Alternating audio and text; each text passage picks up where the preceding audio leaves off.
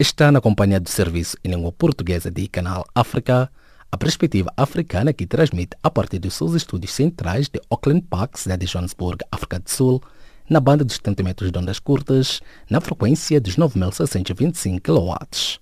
Pode nos acompanhar também através do www.channelafrica.co.za, via satélite e pelo canal de rádio da DSTV 802. Os destaques das notícias a esta hora. Cinco soldados do Quênia morrem em explosão de bomba artesanal. Riek Machar vai finalmente assinar acordo de paz do Sudão do Sul. Tribunal absolve editor do canal de Moçambique em processo por defamação. Maria Moçamo já a seguir com desenvolvimento destas e demais notícias. A vossa especial atenção.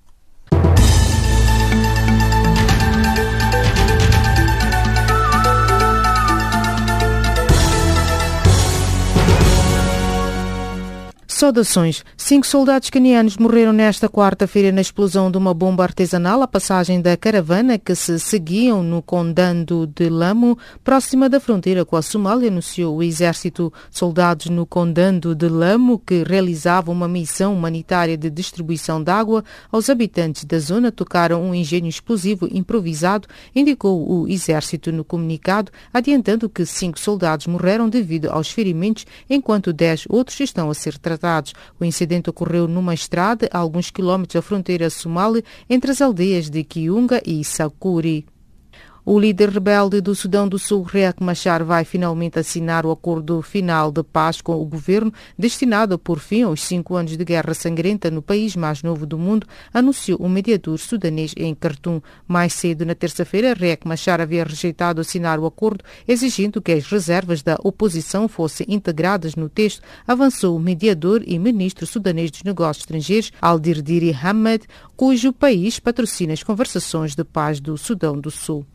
Grupo das Organizações da Sociedade Civil para as Eleições na Guiné-Bissau pediu em comunicado à comunidade internacional para acelerar o desbloqueamento de fundos para o processo eleitoral e ao governo para definir um novo cronograma. Segundo o grupo destas organizações, o lançamento oficial do recenseamento eleitoral não começou efetivamente e, caso a situação não seja imediatamente resolvida, pode contribuir para o comprometimento do sucesso do processo eleitoral. O Tribunal Judicial da cidade de Maputo absolveu esta quarta-feira o editor do Canal de Moçambique, Matias Guente, num processo por defamação, considerando que a ação deveria ter sido contra o diretor do semanário e o autor da caricatura que motivou o julgamento. A ação foi intentada em 2016 pela ex-administradora do Banco de Moçambique, Joana Matsomba, considerando que foi difamada, caluniada e injuriada pela forma como o Canal de Moçambique tratou o caso relacionado com a falência do nosso banco. Entretanto, a Frente de Libertação de Moçambique, Frelimo Partido no Poder, em Moçambique, vai ocupar a primeira posição nos boletins de voto das eleições autárquicas a 10 de outubro, anunciou terça-feira a Comissão Nacional de Eleições. A Resistência Nacional Moçambicana Renamo, maior partido da oposição, vai ocupar a terceira posição, enquanto o Movimento Democrático de Moçambique surgirá em segundo lugar. A ordem dos partidos políticos foi decidida terça-feira através do sorteio organizado pela CNE em Maputo. O Ministério Público Brasileiro acusou Fernando Haddad, candidato à vice-presidência na lista de Lula da Silva, de enriquecimento ilícito na campanha de 2012, quando foi eleito presidente da Câmara de São Paulo pelo Partido dos Trabalhadores PT. O órgão de justiça brasileiro informou que Fernando Haddad teria cometido o crime de improbidade administrativa por ter supostamente recebido recursos ilícitos de uma construtora e pediu a perda dos seus direitos políticos num processo em que Outras 11 pessoas também foram denunciadas a República Democrática do Congo tem ainda 117 dias para resolver todos os problemas e as esperanças de autodeterminação dos mais de 80 milhões de congoleses dependem das eleições que o presidente Kabila e a CENE tomarem nos próximos dias e semanas, disse que segunda-feira na ONU a embaixadora dos Estados Unidos, Nikki Haley. A diplomata americana que intervinha no Conselho de Segurança sobre a situação na RDC questionou-se sobre a capacidade da República Democrática do Congo autofinanciar as eleições gerais previstas para o dia 23 de dezembro de 2018. O partido do Uganda solicitou nesta terça-feira em Kampala a detenção dos agentes de segurança implicados no abortado golpe de Estado e na tortura de 33 pessoas por suposta participação no ataque à comitiva do presidente Yoweri Museveni. A presidente do parlamento, Rebecca Kadaga, afirmou através de uma carta enviada ao chefe de Estado que os responsáveis de qualquer maltrato aos detidos devem comparecer perante a justiça. E desta colocamos o ponto final às notícias de política do Serviço de Língua Portuguesa de Canal África. Fique já a seguir com Jacob Tivânia com a página do Caleidoscópio.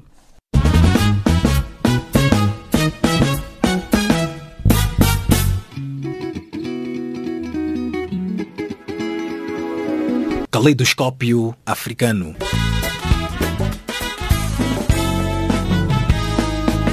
O som da África para o mundo.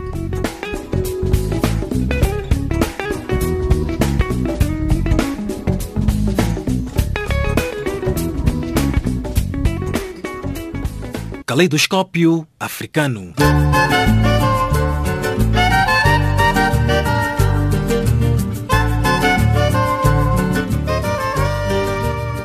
Calorosas saudações e bem-vindos à página de Caleidoscópio do Serviço em Língua Portuguesa de Canal África.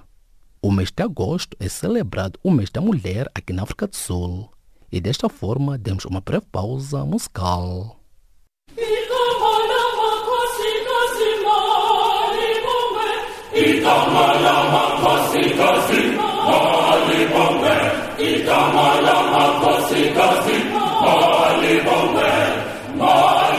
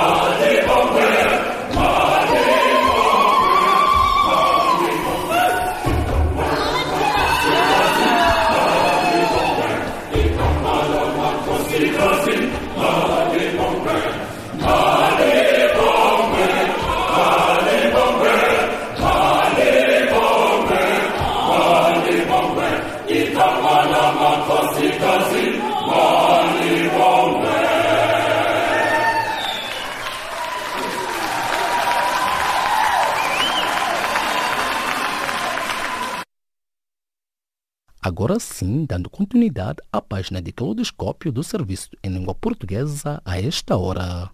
O secretário-geral da ONU defendeu na terça-feira a responsabilização dos autores da horrenda perseguição dos muçulmanos Rohingya em Myanmar, enquanto a Suécia e a Holanda pediram que os crimes sejam encaminhados para o Tribunal Penal Internacional. Carlton Cadeado, acadêmico e analista político moçambicano, fez a seguinte leitura. Infelizmente, essa é uma realidade triste que não é de hoje na sociedade de Myanmar, anteriormente conhecida como Burma, ou para outros ainda continua a ser o Estado de Burma. Infelizmente, é uma realidade que não é só com os Rohingya que é conhecido, mas com outros grupos também existe, só que salientado com muita veemência tem estado a afetar os Rohingya, infelizmente. Isto é próprio de um tipo de Estado que construiu-se e consolidou-se na base de disputas étnicas, tribais e religiosas, que hoje está a ser continuado no século XXI o que infelizmente mostra que a sociedade de Myanmar, de Burma, ainda tem muitos problemas de coesão e de unidade. E que análise faz em torno deste pronunciamento do alto responsável da ONU neste preciso momento em que pouco se tem dito ou feito de forma a minimizar este mal? Esse é um pronunciamento, quanto a mim, corajoso, mas é um pronunciamento que não vai muito além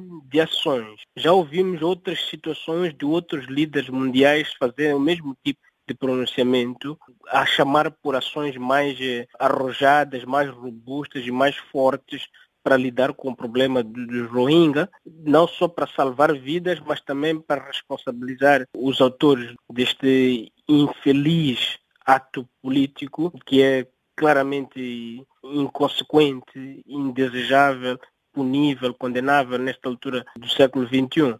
É? Mas eh, daí para frente, da condenação, do chamamento para para a responsabilização, pouco ou quase nada tem sido feito. Com exceção, por exemplo, do Bangladesh, que tem sido um país quase que absolutamente sacrificado para uh, salvar a vida das pessoas, ninguém mais tem uma posição de sacrifício para salvar as vidas e, acima de tudo, para responsabilizar os autores morais e materiais desse tipo de, de problema. E que análise faz em torno do fato de, de, de, da Holanda e Suécia pedirem que este caso seja sim levado ao Tribunal Penal Internacional?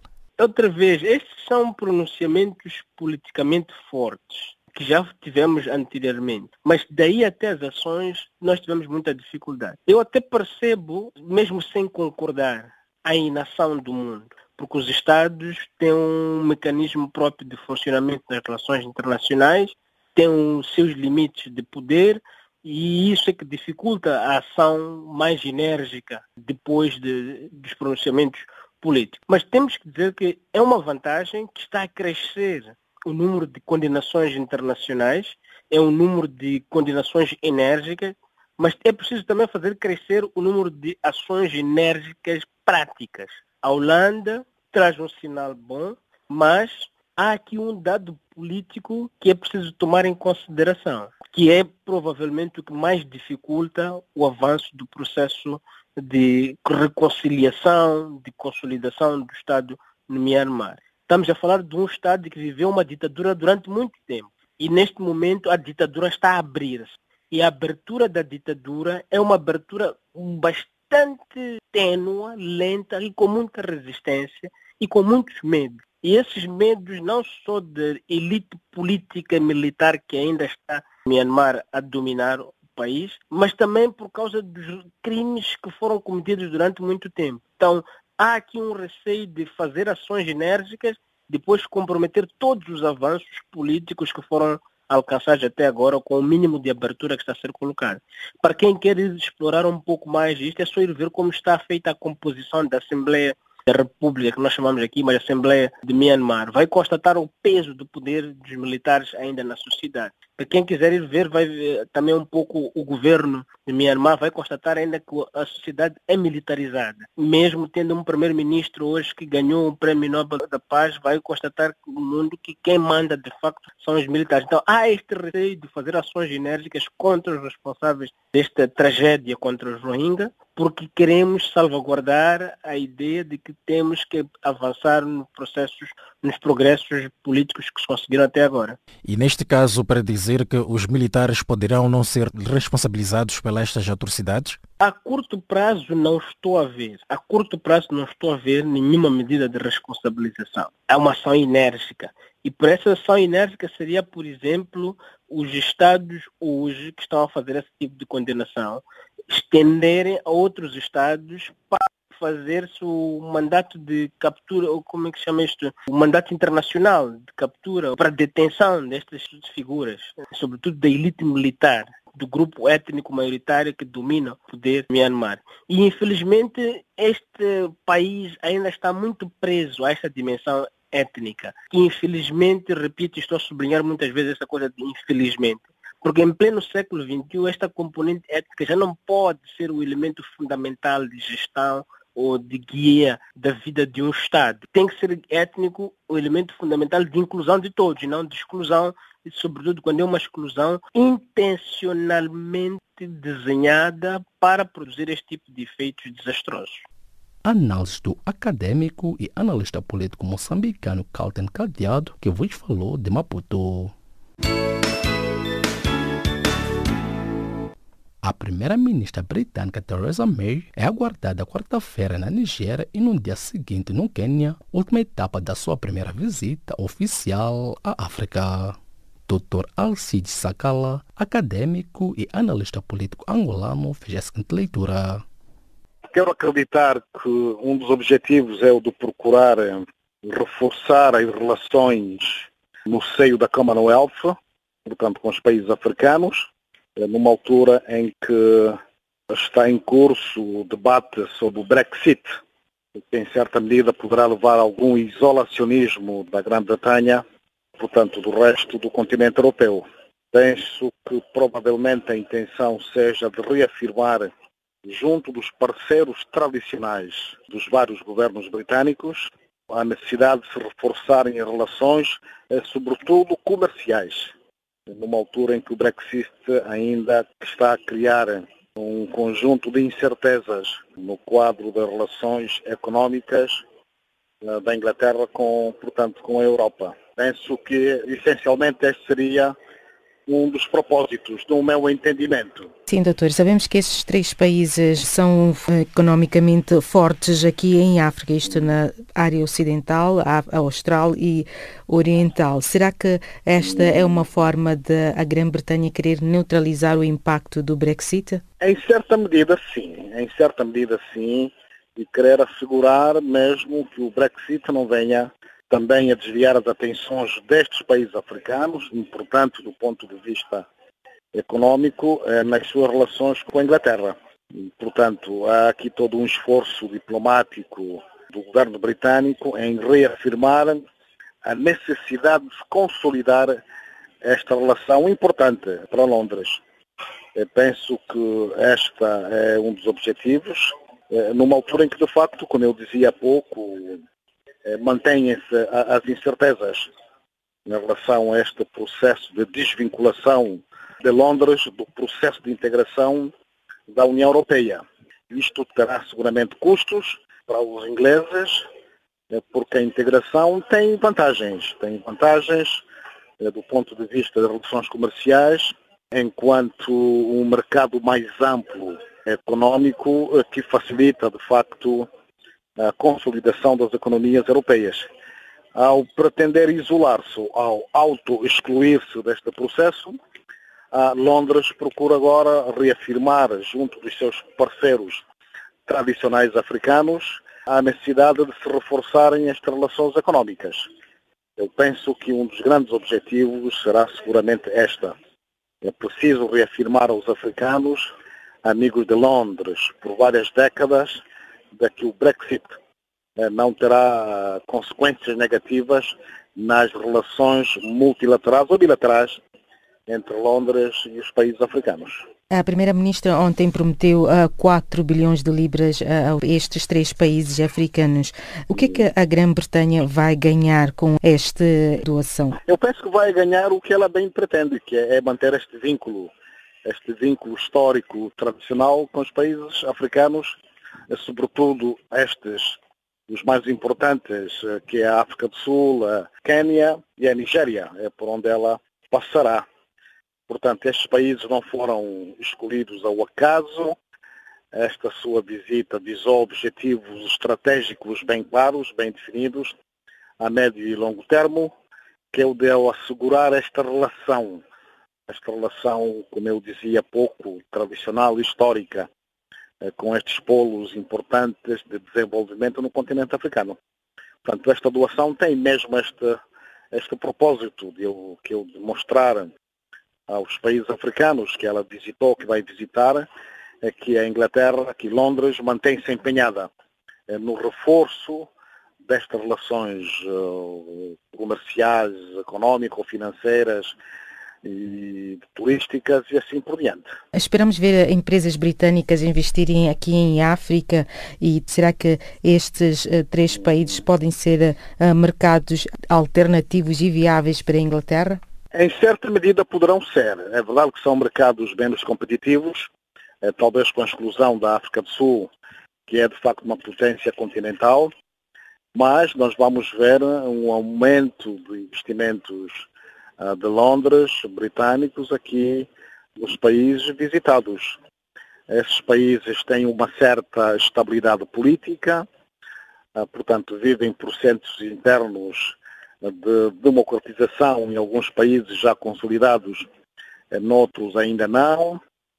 É verdade que está agora a surgir na África do Sul este debate eh, sobre o problema da terra, que, no meu entender, deve estar a ser bem uh, dirigido por aquilo que vamos ouvindo também uh, nos órgãos de comunicação social pelo atual uh, presidente sul-africano, é que tem estado a manter um discurso muito ponderado relativamente a este complexo processo de expropriação de terras.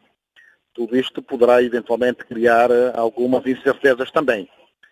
Mas a Inglaterra tem, de facto, um mercado por excelência nestes países que, por sinal, foram antigas colónias, portanto, britânicas. E esta é um pouco a visão dos ingleses, que é o procurar reforçar estas relações históricas e tradicionais.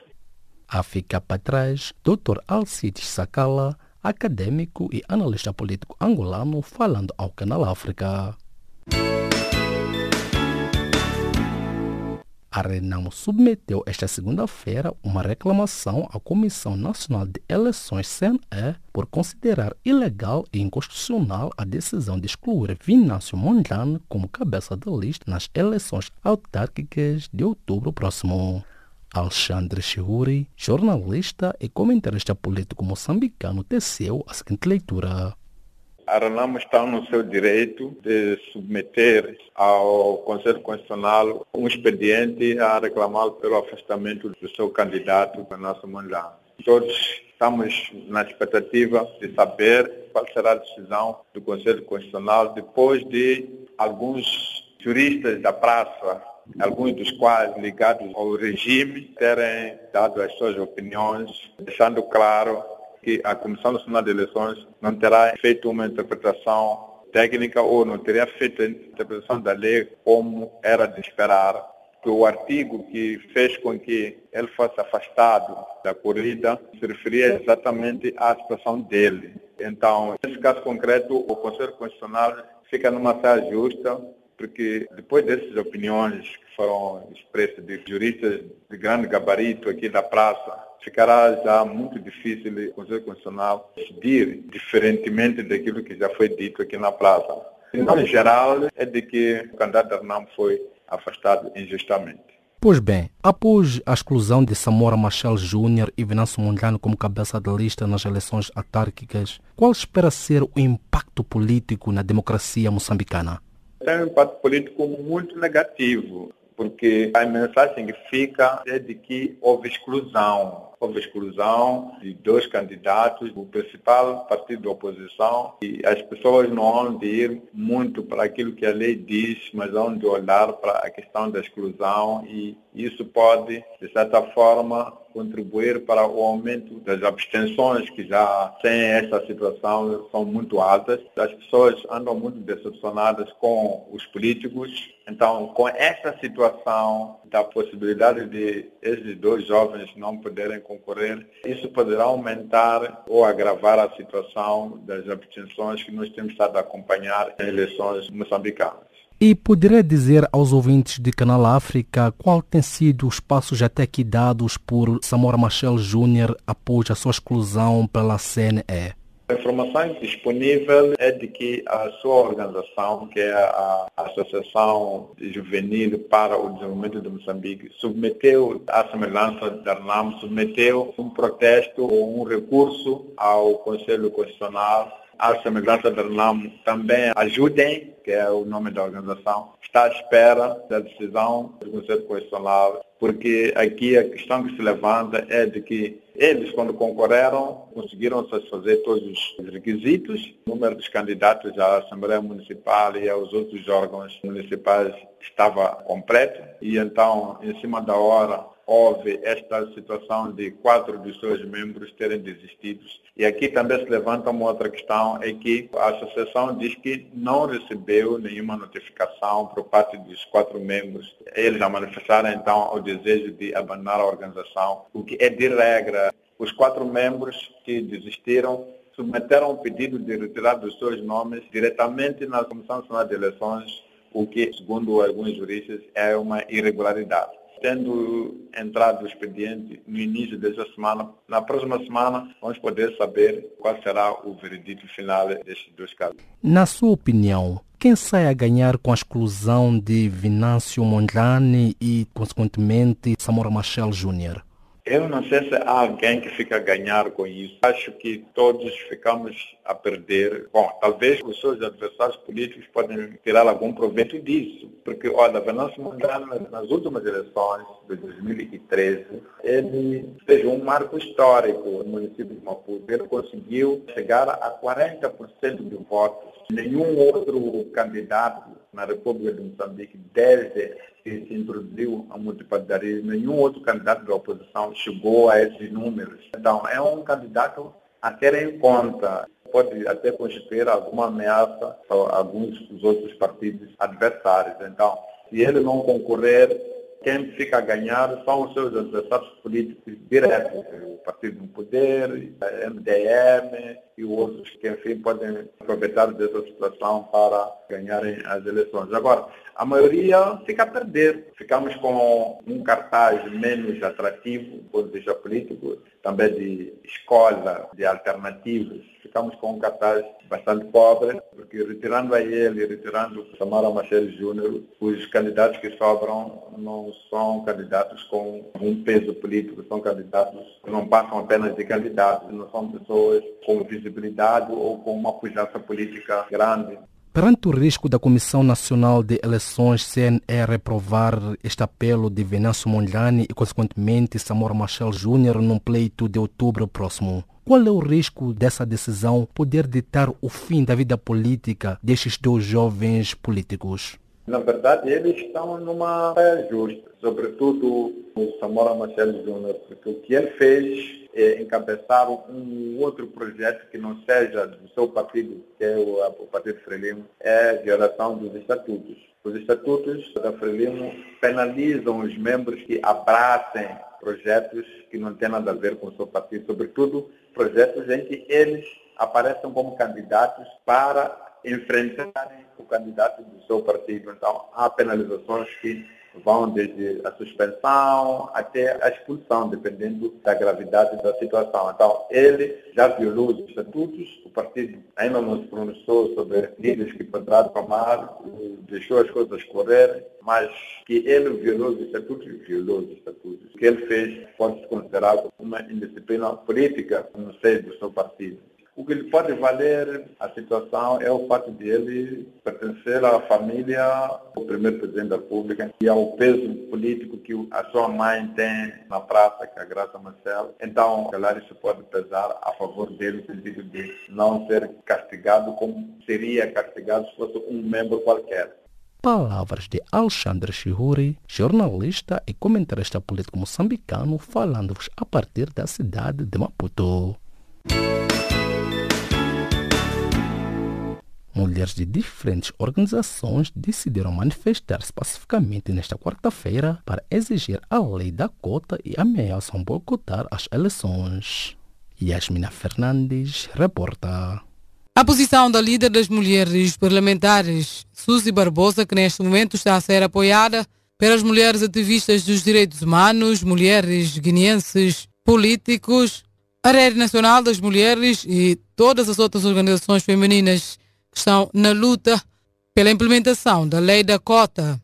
Os membros dos partidos, deputados, políticos e organizações da sociedade civil ligadas às mulheres dizem que vão fiscalizar o cumprimento da lei e que nas listas das candidaturas às legislativas deverá ser cumprida a lei da cota, em que cada partido deverá ter 36 mulheres. Sousa Barbosa disse que caso não houver este entendimento, reservam-lhe o direito de boicotar as próximas legislativas de novembro próximo.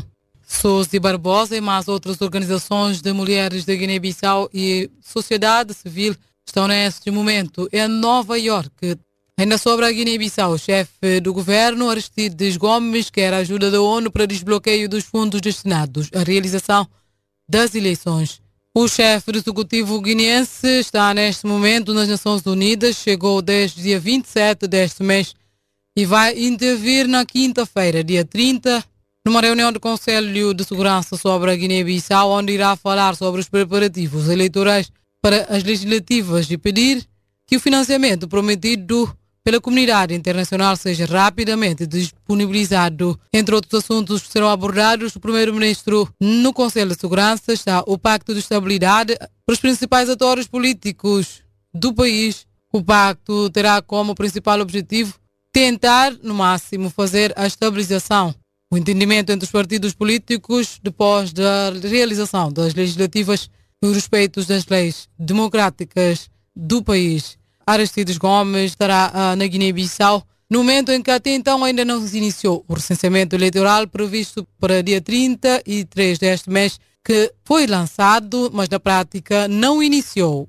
Ainda sobre o recenseamento, os agentes de cartografia que deveriam estar no terreno antes do início do recenseamento receberam formação sobre como trabalhar no terreno. Normalmente, os agentes vão ao terreno antes do início do recenseamento para poder informar sobre as localizações das mesas de recenseamento. Só agora estão a preparar para partir para estas localidades. Brian Manjai, coordenador de formação dos agentes cartógrafos, falou da formação. A formação dos agentes cartógrafos tem a ver com o processo que normalmente é regra básica processo de Isso é, quando está para começar o recenseamento, é enviada uma equipa que vai ao terreno para preparar os lugares onde vai se instalar a mesa de recenseamento.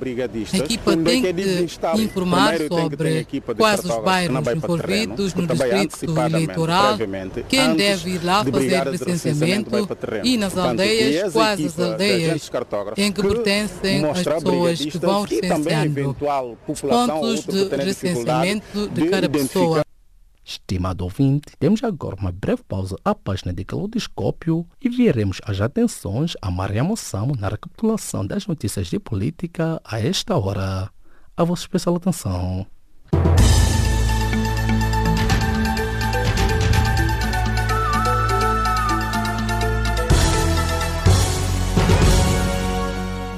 O resumo das notícias a esta hora. Cinco soldados canianos morreram nesta quarta-feira na explosão de uma bomba artesanal à passagem da caravana que se seguiam no condado de Lamo, próxima da fronteira com a Somália, anunciou o exército. Soldados no condado de Lamo, que realizavam uma missão humanitária de distribuição de água aos habitantes da zona, tocaram um engenho explosivo improvisado, indicou o exército no comunicado, adiantando que cinco soldados morreram devido aos ferimentos, enquanto dez outros estão a ser tratados. O líder rebelde do Sudão do Sul, Riek Machar, vai finalmente assinar o acordo final de paz com o governo, destinado a pôr fim aos cinco anos de guerra sangrenta no país mais novo do mundo, anunciou o mediador sudanês em Khartoum. Mais cedo, na terça-feira, Riek Machar havia rejeitado assinar o acordo, exigindo que as reservas da oposição fossem integradas no texto, avançou o mediador e ministro sudanês dos Negócios Estrangeiros, Aldirdiri Hamad, cujo país patrocina as conversações de paz do Sudão do Sul. Grupo das Organizações da Sociedade Civil para as Eleições na Guiné-Bissau pediu em comunicado à comunidade internacional para acelerar o desbloqueamento de fundos para o processo eleitoral e ao governo para definir um novo cronograma. O Tribunal Judicial da cidade de Maputo absolveu esta quarta-feira o editor do canal de Moçambique, Matias Guente, num processo por defamação, considerando que a ação deveria ter sido contra o diretor do semanário e o autor da caricatura que motivou o julgamento. Entretanto, a Frente de Libertação de Moçambique, Frelimo Partido no Poder, em Moçambique, vai ocupar a primeira posição nos boletins de voto das eleições autárquicas a 10 de outubro, anunciou terça-feira a Comissão Nacional de Eleições. A Resistência Nacional Moçambicana Renam, maior partido da oposição, vai ocupar a terceira posição, enquanto o Movimento Democrático de Moçambique surgirá em segundo lugar. O Ministério Público Brasileiro acusou Fernando Haddad, candidato à vice-presidência na lista de Lula da Silva, de enriquecimento ilícito na campanha de 2012, quando foi eleito presidente da Câmara de São Paulo pelo Partido dos Trabalhadores PT. O partido do Uganda solicitou nesta terça-feira em Kampala a detenção dos agentes de segurança implicados no abortado golpe de Estado e na tortura de 33 pessoas por suposta participação no ataque à comitiva do presidente Yoweri Museveni. E desta colocamos o ponto final. A recapitulação das notícias de política do Serviço de Língua Portuguesa fique já a seguir com Jacob Tivani com a continuação do Caleidoscópio.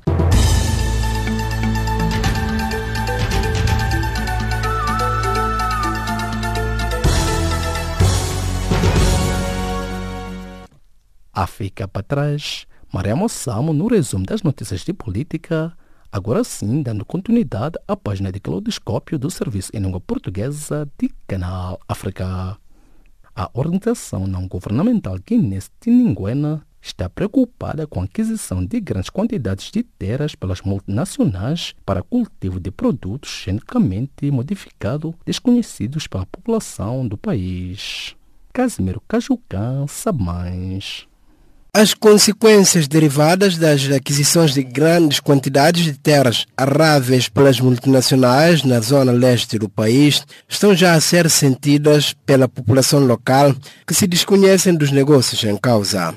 Erickson Mendonça, jurista e técnico da ONG Tiniguena, não esconde a preocupação da sua organização sobre esta situação. A Tiniguena fez um estudo da aquisição massiva de terras, dois casos só, um no Rubani e a outra em, leste do país, Sarajai. Os populares não sabiam de que as suas terras foram tiradas até quando chegaram com a empresa para instalar. Ficaram assim. No caso de, de, de Sarajai, o que é que acontece? As mulheres que plantavam, que cultivavam nas bolanhas, tinham que sair das bolanhas para ir ter com os homens no planalto, para fazerem a cultura de mpampa. Eles que não têm força para derrubar uh, árvores, que não têm força para grande trabalho de, de, de, músculo, o que é que acontece? Reduziu a sua produção e assim também reduziu a sua própria, isto põe em causa a sua independência e a sua capacidade de contribuir em casa. O jurista e ativista da defesa do patrimônio biológico e recursos naturais da Guiné-Bissau, Erickson Mendonça, falou de uma das consequências imediatas que se fez já sentir entre as mulheres e os homens da zona leste, cujas suas terras foram retirados em favor dos multinacionais. E isto fez subir ainda o índice de conflito entre homens e mulheres, porque as mulheres saíram dos seus espaços e vieram ter com eles. Mas qual é a culpa que elas têm? Qual é a culpa que elas têm? Se foram tiradas as bolanhas, eles, para continuarem a produzir, tinham que ir ter com eles no, nos planados. Erickson Mendonça não tem dúvidas de que permitir aquele contrato seria autorizar que se dessem cabo da agricultura familiar, a segurança e a soberania alimentar dos guineenses. Ficamos que dependentes do, do, próprio multinacional, que chegou aqui, não, nem pediu licença para manipular geneticamente as nossas, os nossos sementes que nós já tínhamos, nós já temos aqui. Mas pegou aquelas sementes, fez a, a introdução dos organismos geneticamente modificados e agora diz que tem o patente da semente. E nós somos donos originários do próprio semente, já não podemos plantar a semente, temos que ir pedir-lhes autorização ou comprar uh, os sementes deles. Isto é uma questão que põe em causa a própria segurança e soberania alimentar do guineense. São dessas questões que é-nos preocupante. Os organismos geneticamente modificados não se pode reaproveitar os sementes. O que é que acontece? A população, quando se vai introduzindo uh, os organismos geneticamente modificados, já não consegue aproveitar os sementes, porque vai-se dependendo só dos organismos geneticamente modificados. E aí perde a sua própria propriedade de que ele tem sobre os sementes. Erickson Mendonça, jurista e ativista da organização não governamental tiniguena, que se destaca na defesa do patrimônio biológico e recursos naturais da Guiné-Bissau, mostrando-se preocupado com a aquisição de grandes grande quantidade de terras arráveis pelas multinacionais que as usam para o cultivo de produtos geneticamente modificados desconhecidos pela população do país. Sobre este assunto, a nossa reportagem tentou falar com os responsáveis do Ministério da Agricultura, mas prometeram falar sobre o assunto só na próxima semana. Casimiro Cajucambissau, Canal África.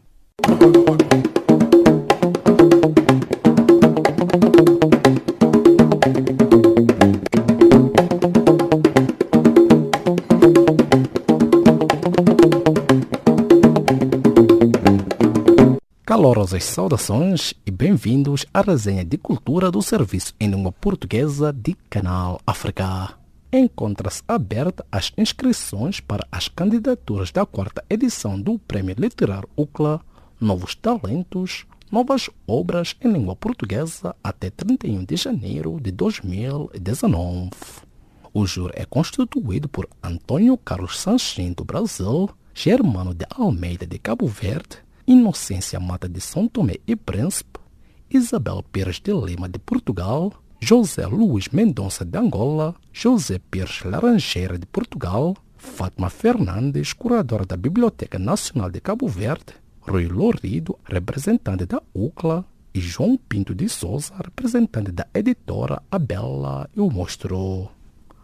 O Camões Centro Cultural Português e a editora do Instituto Açoriano da Cultura promovem o lançamento do livro Genealogias de Moçambique, do português Jorge Forraz, nesta quarta-feira no Camões de Maputo. Jorge Forraz nasceu em Angra do Heroísmo, em Portugal, em 1944 e é licenciado em História UP, assessor principal da Biblioteca Política e Arquivo Regional de Angra do Heroísmo. É lançada nesta quinta-feira, 30 de agosto, pelas 18 horas, no auditório do BCI em Maputo, capital moçambicana, a obra literária do escritor moçambicano Clement Pata. A obra resulta de uma coletânea de contos que aborda diversas situações do cotidiano, criando imagens e procurando fazer uma ponte entre a ficção e a realidade. Bata nasceu em 10 de outubro de 1967 na cidade de Maputo e formou-se em letras modernas pela Universidade Paul Valéry de Montpellier, em França, e obteve o mestrado em Ciências da Linguagem na Universidade de Besançon, também em França. O Centro Nacional Cabo Verde de Artesanato e Design em Mendel São Vicente acolhe nesta quarta-feira conversas cruzadas com o pintor César Marcotte, poética de água. O evento será moderado por Yurani Henrique, que irá fazer uma breve apresentação do que vai ser dito. A Casa Museu Oscar Ribas, em Luanda, capital angolana, acolhe a 31 de agosto uma exposição de artes plásticas comemorativa a mais um aniversário do seu patrono, escritor angolano, que teria completado a 17 deste mês 109 anos se estivesse vivo. A mostra em homenagem àquele que foi uma das maiores fontes orais vai reunir mais de 10 telas produzidas com a técnica de óleo acrílico sob tela e prolonga-se até 17 de setembro próximo o 75º Festival Internacional de Cinema de Veneza começa esta quarta-feira com a estreia de O Primeiro Homem na Lua, um novo filme norte-americano de Damien Chazelle, o mais jovem realizador a receber um Oscar. O novo trabalho de Damien Chazelle é um dos 21 filmes em competição pelo Leão de Ouro, cujo vencedor será anunciado a 8 de setembro na cerimônia de encerramento do festival. O funeral da Aretha Franklin está marcado para a próxima sexta-feira, mas antes disso, milhares de pessoas poderão homenagear a Rainha do Sol. Esta terça-feira, milhares de admiradores despediram-se da Aretha Franklin no Museu da História Afro-Americana Charles Wright em Detroit, Michigan, nos Estados Unidos da América. Entretanto, o corpo da cantora permanecerá no local até esta quarta-feira, até esta quarta-feira de lembrar que a Aretha Franklin morreu no passado dia 16 de agosto devido a um cancro no pâncreas. E desta despedimos de mais uma edição da página de cultura do Serviço em Língua Portuguesa de Canal África.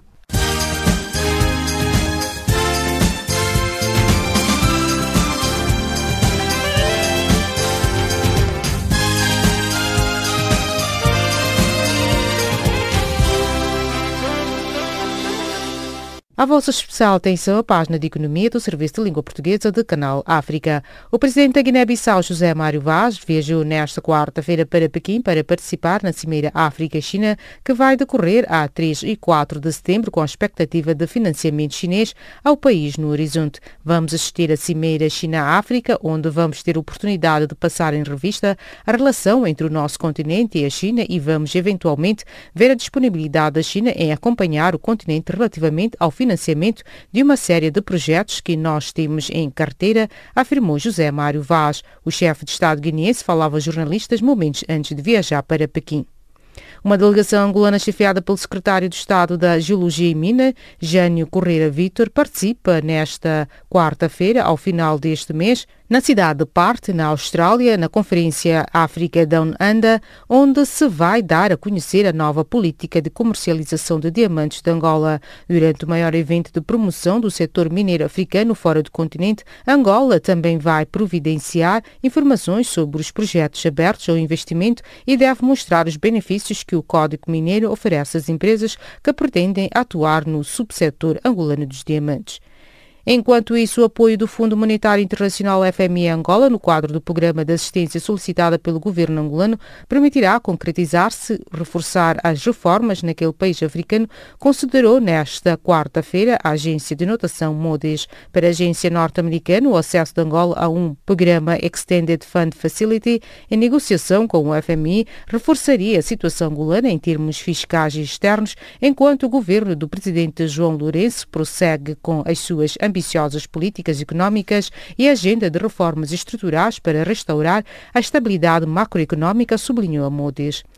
A chanceler alemã Angela Merkel é aguardada nesta quarta-feira no Senegal para uma visita de 48 horas no quadro de uma digressão africana. Segundo um comunicado, a presidência senegalesa Angela Merkel será acompanhada por uma forte delegação de operadores económicos alemães. A Alemanha pretende intensificar as suas trocas comerciais com o Senegal. O comércio entre os dois países é caracterizado por uma balança comercial largamente desfavorável à Dakar. O setor agrícola de Moçambique cresceu 5% no primeiro semestre deste ano, apesar de várias pragas terem ameaçado a produção, de acordo com os mais recentes dados oficiais. O incremento é consentâneo com a avaliação positiva da campanha agrícola 2017-2018, lê-se no balanço semestral do Plano Económico e Social do Governo, disponibilizado pelo Ministério da Economia e Finanças. Enquanto isso, as exportações de Moçambique cresceram no primeiro trimestre do ano, tendência verificada igualmente no endividamento de privados do exterior, de acordo com os mais recentes dados da balança de pagamentos do país.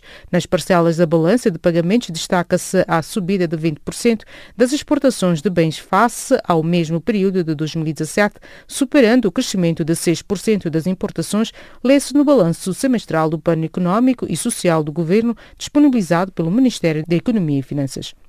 Os Estados Unidos e o Canadá iniciaram nesta terça-feira formalmente em Washington as conversações sobre a renegociação do Acordo de Livre Comércio da América do Norte. Estamos encorajados pelos progressos concretizados pelos Estados Unidos e pelo México, em particular, sobre os setores do automóvel e das questões laborais, afirmou nesta terça-feira aos jornalistas a ministra canadiana dos Negócios Estrangeiros, Cristia Freeland, antes de se iniciar o encontro com Robert Lighthizer, da agência do Comércio dos Estados Unidos. O Acordo de Livre Comércio da América do Norte, conhecido como NAFTA, é um tratado comercial integrado pelo México, Canadá e Estados Unidos desde 1994. E desta colocamos o ponto final às notícias de economia do Serviço de Língua Portuguesa de Canal África. Fique já a seguir com Milton Malulek na página do Desporto.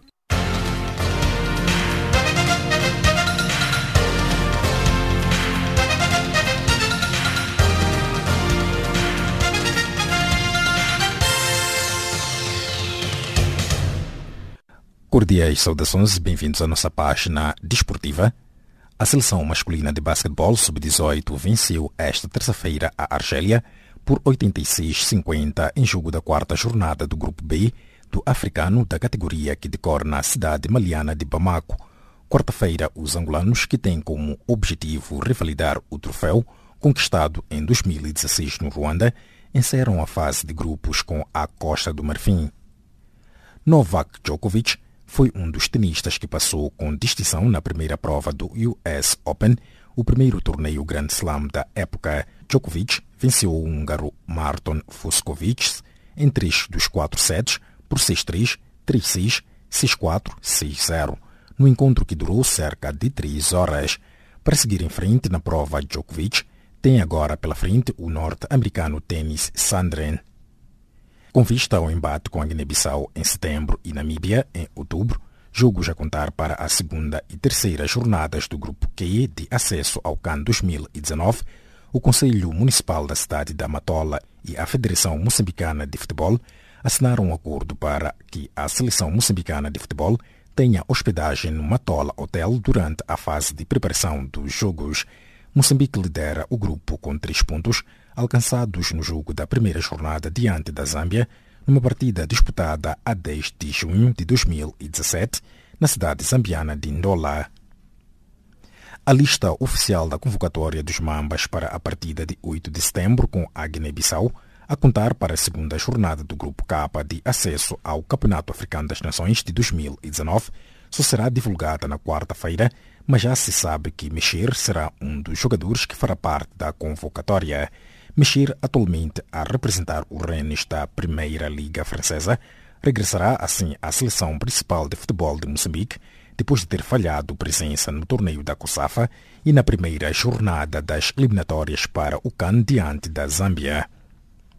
O 1 de agosto superiorizou-se ao Mbambani Swallows da Inswatini, ex-Suazilândia por 2 a 1, em jogo da sexta e última jornada do Grupo D da Liga Africana dos Clubes Campeões de Futebol, disputado terça-feira no estádio 11 de novembro em Luanda, incentivados por cerca de 25 mil espectadores nas bancadas, trajados maioritariamente com as cores rubro e negras, com este triunfo de dois golos rubricados aos 34 e 38 minutos, o representante angolano apura-se para os quartos de final da competição continental. A Federação Moçambicana de Futebol deu 10 dias aos clubes melhor posicionados no Moçambola 2017 para exporem a sua disponibilidade em participar nas competições africanas de 2018-2019, que iniciam em dezembro próximo. Ao todo foram já 20 dias passados desde o encontro para que se encontre uma saída para a escolha das equipas nacionais que vão disputar a época transitória das competições africanas, nomeadamente a Liga dos Campeões e a Taça da Confederação, também conhecida como Taça CAF. Cristiano Ronaldo sabe, na quinta-feira, se ergue o troféu de melhor jogador da Europa pela terceira vez consecutiva perante a oposição dos estreantes Luka Modric e Mohamed Salah, o argentino Lionel Messi do Futebol Clube do Barcelona, vencedor por duas vezes do troféu em 2010, 2011 e 2014-2015, e presença habitual entre os finalistas, que falhou apenas por duas vezes até esta época, não foi além do quinto lugar na seleção dos finalistas atrás de Griezmann. Apesar do mau começo de temporada, onde já sofreu duas derrotas em três jogos, o treinador do Manchester United, o português José Mourinho, mantém o apoio da direção dos Red Devils. O treinador português também parece contar com os adeptos ao seu lado, tal como foi visível no final do jogo, que não abandonaram as bancadas e aplaudiram Mourinho. Gunguan, médio do Manchester City, colocou-se ao lado de Ozil, antigo companheiro na seleção alemã, equipa que o jogador do Arsenal deixou com acusações de racismo a dirigentes da federação e a políticos do país. Os dois jogadores ficaram debaixo de fogo antes do Mundial por surgirem numa fotografia com Recep Erdogan, presidente da Turquia, de onde descendem. É desta forma colocamos o ponto final às notícias de desporto, gratos pela vossa especial atenção.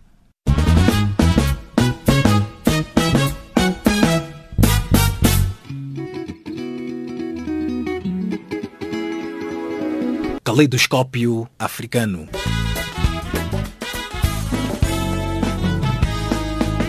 O som da África para o mundo.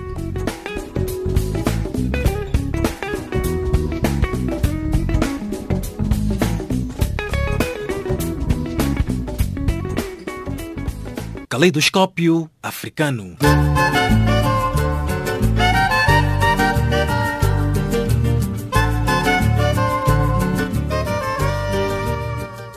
Estimado ouvinte, chegamos assim ao fim desta edição. Edição esta que chegou ao cargo de Charles Kumalo na produção e apresentação de Jacob Devan, Milton Malulek, Maria Moçam e nos cuidados técnicos de Wiseman Manela. Em nome desta vasta equipe, os nossos agradecimentos e novo encontro marcado para breve. E desta partimos musicalmente. Boa noite e um bom descanso.